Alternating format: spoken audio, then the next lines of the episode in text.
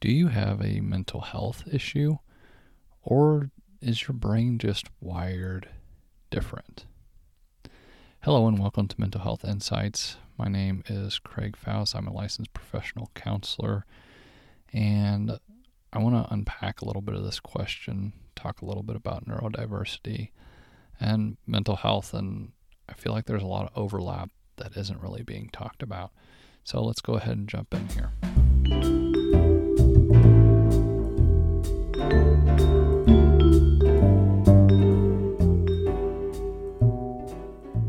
All right, I think whenever I consider mental health issue or mental illness, what it is is a decreased functioning in our brain, and there's a lot of different reasons that that can happen. Nutritional uh, needs are not being met, uh, sleep deprivation, uh, lack of hydration, not, not, you know, there can be medical issues that are going on, and, and that's a very long list of different things that could uh, be wrong medically. There can also be different types of thought patterns or habits, uh, cognitive schemas that are creating a very taxing load for our brain. There can be an overactive nervous system. There, there's a lot of different things, or over, overactive, you know, threat response, um, different types of trauma. There, there's a lot of different things that can lead to someone experiencing some type of mental illness. But I think that it is also just as important to talk about that sometimes a person's brain just operates different than what may be, quote unquote, uh, the typical brain. And some of the language that has popped up over, you know, the past fifty years or so is like neurotypical and neurodiverse. It, and these terms, or neurodivergent, these terms really help give us some type of language around this concept that over time, as more human beings are populating the planet, we are discovering that there is a wide range of neural functioning that exist among humans. And what, you know, this with the introduction to different spectrums and trying to understand how they fit in, it's given us an opportunity as mental health clinicians to tar- start to take a step back and to recognize that some things that we've thought of as mental illnesses are not always necessarily mental illnesses. They are just a different way of thinking, a different way of processing that happens in the brain.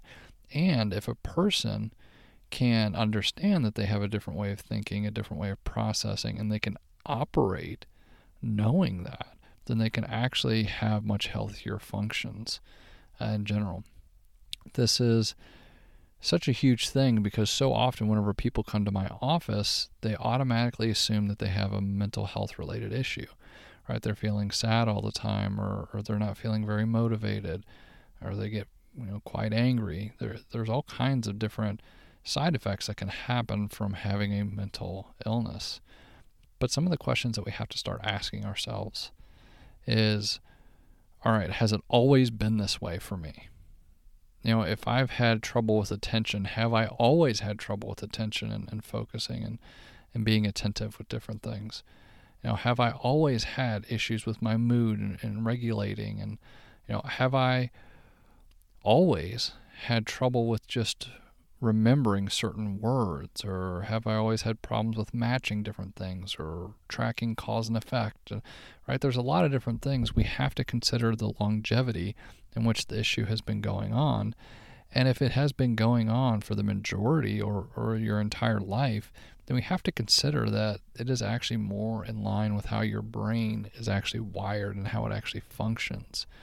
And we actually have to learn how to use that functionality to the fullest. And there's a certain amount of acceptance that we want to really move into. I think the biggest example with this is um, A D H D. So often it is looked at as a mental health related issue or mental health concern. And that kind of makes sense, you know, at the end of the day, if someone's having executive functioning issues, they're having trouble remembering things and they're interpreting things, staying still, uh, all these different types of things that can go along with the different um, types of A D H D. In our current society, it seems like that could be a real issue and a real struggle. And at the same time, if a person is normally able to accept that they have A D H D and that their brain functions differently, then they start to become curious about exploring different ways that they can operate with their own brain and what works for them. Instead of just remembering things, do I need to take notes? Do I need to listen to music to help me focus? Right? Do I need to have noise going on in the background? You know, finding little tricks to help us actually operate within our capacity is something super important. And really, it's actually something that normally happens in, you know, quote unquote, neurotypical people. You know, like for me personally, I'm a very audio type of person. Some people are very kinesthetic, touch related. You know, they need to do something. And, and some people are really good at writing and reading and, and kind of interpreting information that way. So we have this idea that there's different learning styles, but we don't really consider that those different types of learning styles are actually a pointer towards different ways that, like, not only the brain is processing differently, but a pointer towards the diversity and human development and human intelligence. Because the truth is that most people don't really think the same. And they're never going to fully think the same, which is a beautiful thing. We get to be a tapestry of a human experience instead of just a repetition of the same thing over and over and over again. And I think that so often people are told that they have some type of mental illness, and maybe they do, but we're not encouraged to actually try to operate within the limits that actually make sense. You know, we've talked about before on this podcast where, you know, if you have depression or anxiety, you have to op- learn to operate where you're at, right? Don't expect yourself to go ahead and run a five K every day if you're, you know, depressed. You might have to start out with just being able to get up out of bed, move around, walk around the block, right? You might have to slowly work your way up to something like a five K. Right? And and that is operating within the capacity that you have. But here's what I encourage you to do today. I would encourage you to think about your mental health. I would encourage you to consider what are some mental health related things that you've been struggling with for perhaps a very long time, maybe even your entire life. And I'd like you to consider if this was just a part of how your brain functioned. Is there something that you would be doing different? Would that mean something different about you? That's probably the biggest one. Would that mean something different without you? I cannot tell you how many clients I've worked with that have A D H D that once they kind of acknowledge or, or even are able to accept that they have A D H D and that they can operate within it, there is a certain freedom, because so often whenever we get told we have a mental health related issue or that we have A D H D or that we have depression or that we have bipolar or whatever it may be, we start to think of ourselves as less than. We start to think less of ourselves. We start to feel like we're not unworthy, we're not lovable. People can't truly care about us. People don't actually want us around. There are so many negative connotations that come along with having some type of mental health related issue, that it attacks the very core of who we feel like we are, and it gives us reason to have fault with ourselves. It is so devastating. So if we can recognize that this isn't because I'm less than, this isn't because I'm doing anything wrong, this is part partly how I'm born, how I've learned to operate, this is part of my genetic code, this is part of my neural development, it makes it easier for us to take the guilt, the shame, the, you know, self-incrimination, the beating up, the, you know, our self self-criminalization of all the things that we don't do right. And it makes it easier for us to actually pivot towards living in a more fulfilling life, understanding the boundaries that we have. I am definitely somebody myself that would be considered neurotypical, uh, meaning that I can really focus pretty well. I feel like I have a pretty good impact on my mood. Um, I know these different things that I can do to to help myself. And at the same time, I'm also someone that has been uh, diagnosed with depression. Uh, I've worked through different types of trauma. And the thing is that what has happened along my journey is that I've learned to accept certain parts about myself. Like I said earlier, I know that I'm more of an audio processor than anything else. I'm also able to kind of notice that for me, if I'm making eye contact with somebody, it helps keep me focused on them. I notice that if I, you know, I get a little bit of anxiety if my phone is not on me. I notice that I really do well with structure, which, by the way, I believe most everybody does. But, you know, I do really well with some type of structure.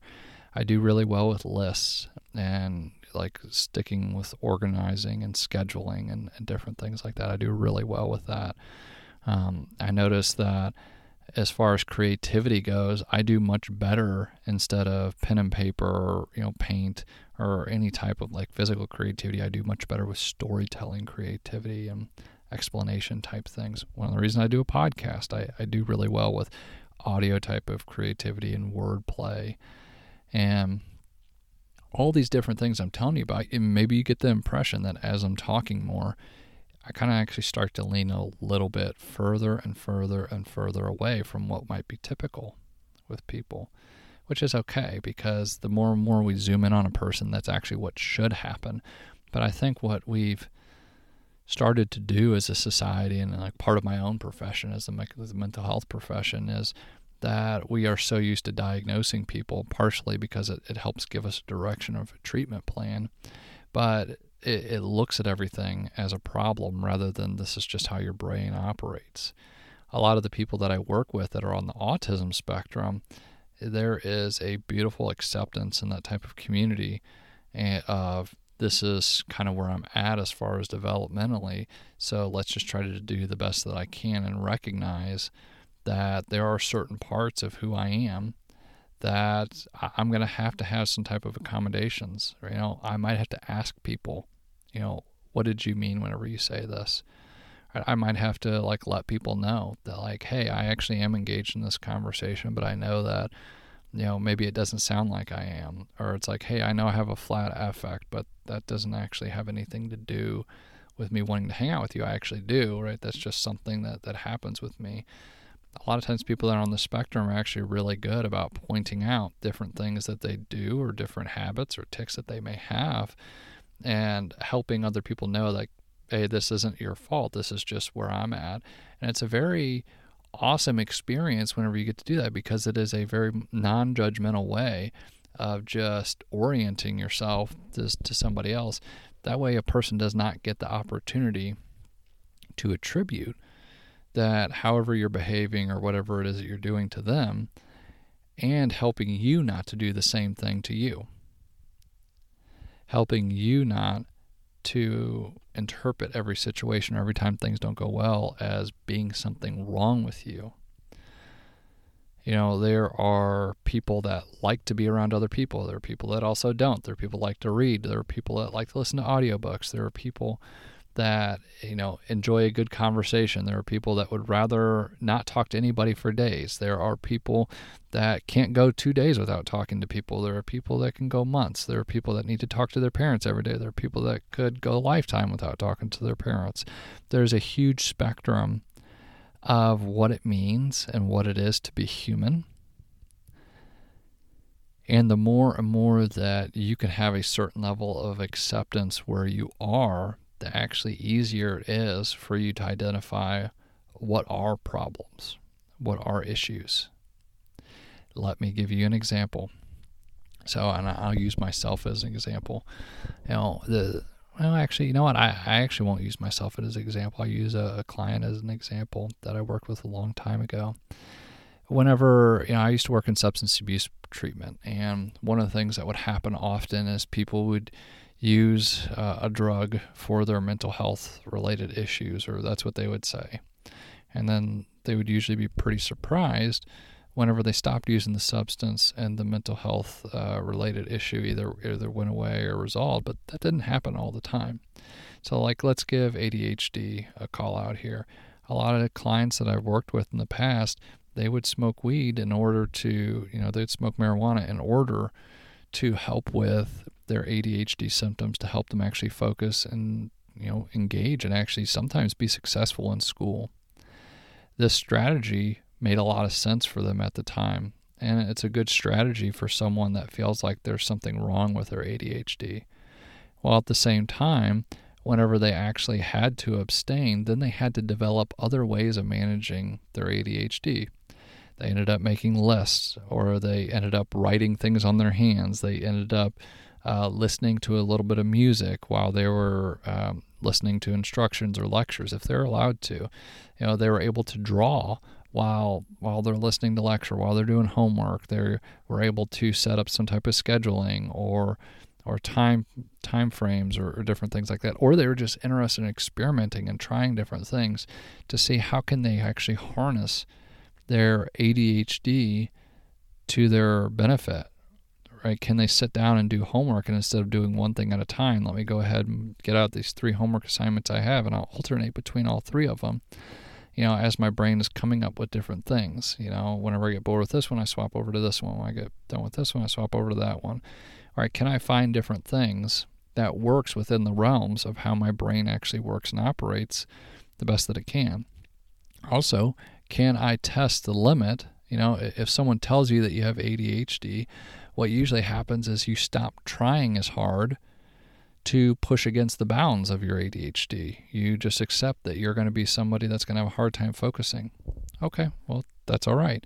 But if you know that you have A D H D, sometimes it does provide you the opportunity to push yourself, because you know this isn't going away. It's not going to be resolved. You're going to have to live with this. And there are certain times where you have to try to work really hard within the limits that, that you have. People do this all the time with exercise, where it feels like my body cannot push anymore, right? Where I cannot pull anymore, where I cannot do any more weight, I cannot do another rep. And they push as hard as they can. It's the same thing for whenever we're operating inside our own mental limits. We can continue to push the boundaries, but we have to first accept the way that our brain thinks.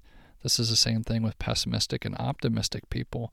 It is not the same as being able to switch from an optimistic to a pessimistic, or a pessimistic to an optimistic person. Or I know a lot of pessimistic people like to say that they're realist. You know, whatever. That's not a that's not a hill I'm going to die on. But you being able to be in a place to recognize that, like, hey, this is just how my brain's wired. It is wired to notice more of these negative things, and I can push against it, right? But what that means is that if my number one goal in life is to be happier, well, okay, well then I have to recognize that I can do that, but I have to do it within these confines that I know that there's a part of me that's going to recognize more things that are not going well. So, all right, if I can accept that that's the case, then how can I operate in a way that I, I can accept that I'm pessimistic, and I can try to do things that I like? Okay, well, let me make a list of all the things I need to do during the day, and every time that I do something I like, let me do a little check mark, or let me cross it off the list. You know, or let's count the times I do something good, or let's count the times that I do something bad. Like, let's experiment a little bit. What is it like whenever I start to track this stuff? How does that actually make me feel? Can I notice some of this good stuff? Is it a challenge with, I notice all these bad things, but I don't let the good things affect me because I'm afraid, right? It allows us to start to pivot more to curiosity, which is what we want to do. If you're a pessimistic person and you think that it's a problem, well, that means that you haven't fully accepted that this is just who you are. And maybe it's not who you are. Maybe there is actually some type of uh, issue that's going on, and maybe only recent times you become that. Go back to the beginning of the episode, remember? Keep your eye on the things that have been going on for a very long time or your whole life. These are the these are the areas how you know to look at where it may be more of a function of how your brain works. Now, our brain does adapt over time. which means that you can start out your life without any type of A D H D and you can develop it later. Um, so like there is a certain amount of what we call neuroplasticity. This is the adaptability of our brain to form and and uh, have new connections. So it's not like what I'm saying is if you develop something maybe a year ago, it doesn't mean anything. Um, it's just easier for people to notice things that have been going on for a long time. But if you're listening to this, I hope there's part of you that resonates with something that, like, even if you are suffering from a mental illness, and like, let's say that you know something's a mental illness, right? You're diagnosed with P T S D. There is true strength in recognizing and accepting that, like, this is the current level of processing that I have. This is the current level of functionality, and that isn't right. There is a mental health related issue that is reducing the capacity, but this is where I am right now, right? So being able to acknowledge both how the mental health aspect is harming you or it's causing issues, but also recognizing that there is another component there.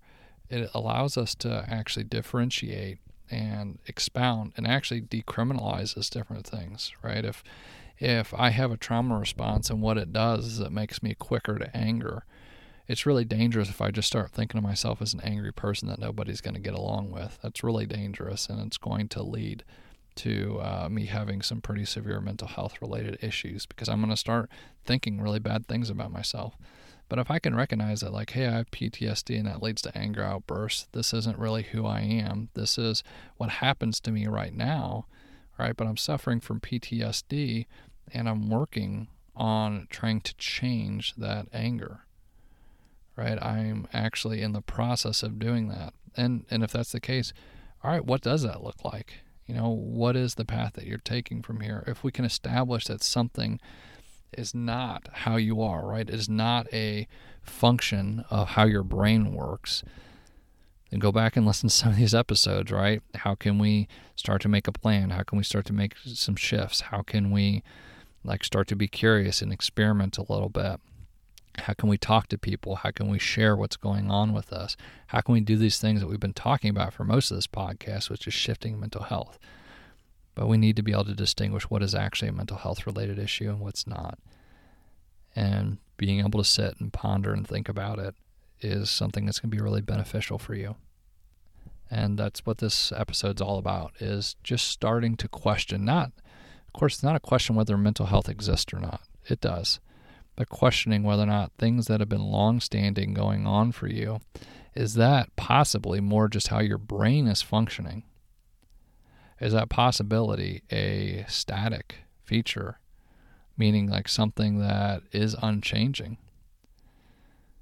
Or is it something that is malleable? Is it something that is flexible? Is it something I can push on? There are so many things that we can push on and we can change. There are some things that we can't. You know, I think that the, the way this comes up for me usually is like, you know, my level of intelligence, my I Q, generally it's not going to like increase leaps and bounds. And you know, at this point in my life, it's actually going to go down over time. So the thing is that if we know that, in, you know, our intelligence isn't going to increase, then how can I operate in a way that I can use my intelligence to the best of my benefit, best of my ability? How can I remember things the best, you know, that I can? How can I focus on things the best that I can? How can I enjoy being around people the best that I can in that state? All right. It allows us to be a little bit curious. If I know that I can't change that, then what is it that I can do to operate at the highest or the best level for me?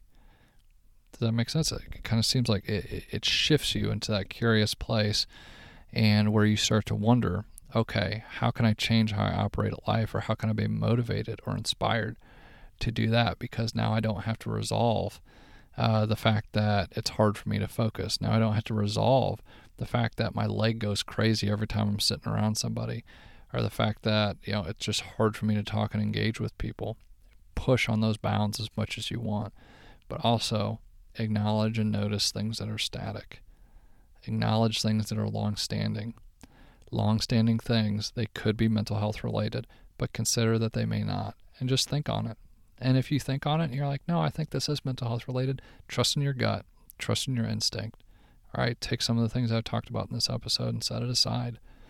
All right, this is more for people that have thought for a long time that there's something deeply wrong with them, when in all reality, you just may be comparing yourself to someone that's quote-unquote neurotypical, and that may not be right for you. Your brain may have developed differently.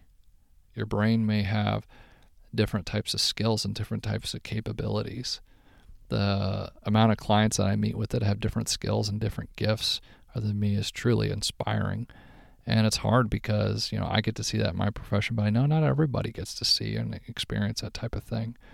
Or you can experience that a person with A D H D really is able to be a great storyteller, or they're able to, um, you know, do a great rendition of a song. Or whenever you see that someone that's on the spectrum, they can do a repetitive task accurately again and again and again and again without getting bored or tired of things that they're doing. Or you notice that like somebody can just kind of take a look at somebody, look at something, or maybe even somebody, and get a general impression of like their feeling just right away, which some people can do, most people can do, but a really in-depth imprint. Right? How can we recognize and notice that some of the issues that we are facing may not fully be mental health related, but may actually be more about who we are as people, how our brain is developed, and how our brain is actually going to be wired to stay?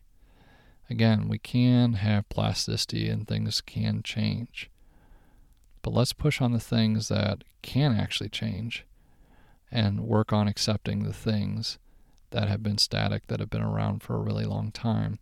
That acceptance leads to new possibility, leads to curiosity. So I, I hope that this episode was helpful and maybe just a different way of thinking about it. Like I said, if if you sit and think about this and it just really sounds wrong for you, that's okay. Throw this out, right? Don't give it another thought. It's okay. Trust your gut. Trust your instincts. There's probably a part of you that's actually wondered before. Uh, some of you that are listening to this, there's probably a part of you that's wondered like, hey, is like my A D H D just part of who I am? And it definitely could be. And that acceptance is opening the door to all new opportunities for you and recognizing that there are different efforts that I can put in, right, where I don't have to stop being who I am to function in this world. I just have to use who I am to function different. So again, I, I hope this episode was helpful. Of course, if you have any questions or you have any feedback, or maybe there's some other topic you want to hear about, or maybe you want to hear more of this, uh, please feel free to reach out. Uh, the email is Craig, C R A I G, at lifecarecounselingstl dot com. I'd love to hear from you. I appreciate so much that all the people that do reach out to me and, and tell me about the podcast and how it's impacting them. I really do truly appreciate it. And I hope in between now and the next time that I get the opportunity to speak to you, I hope that you do well. Know that I do care about you. There are a lot of you that I've never met, I've never spoken to, and I may never. And that's okay, but know that I do think about you. My heart goes out to you whenever I record these podcasts, whenever I'm thinking of you. And that is important to me. And you are important to me. You know, I want to be helpful to you. So thank you for giving me that opportunity. Thank you for caring enough about yourself to listen to this, to be interested in improving. And until next time, I wish you well.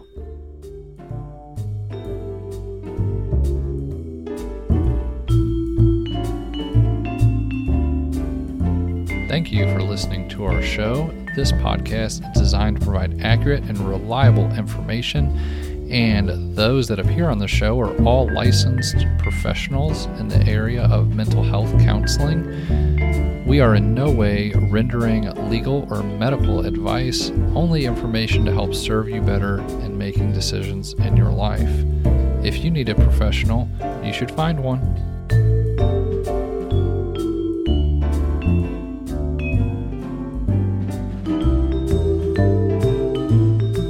Music you are listening to is called Lobby Time, and that is by Kevin MacLeod and licensed through Creative Commons.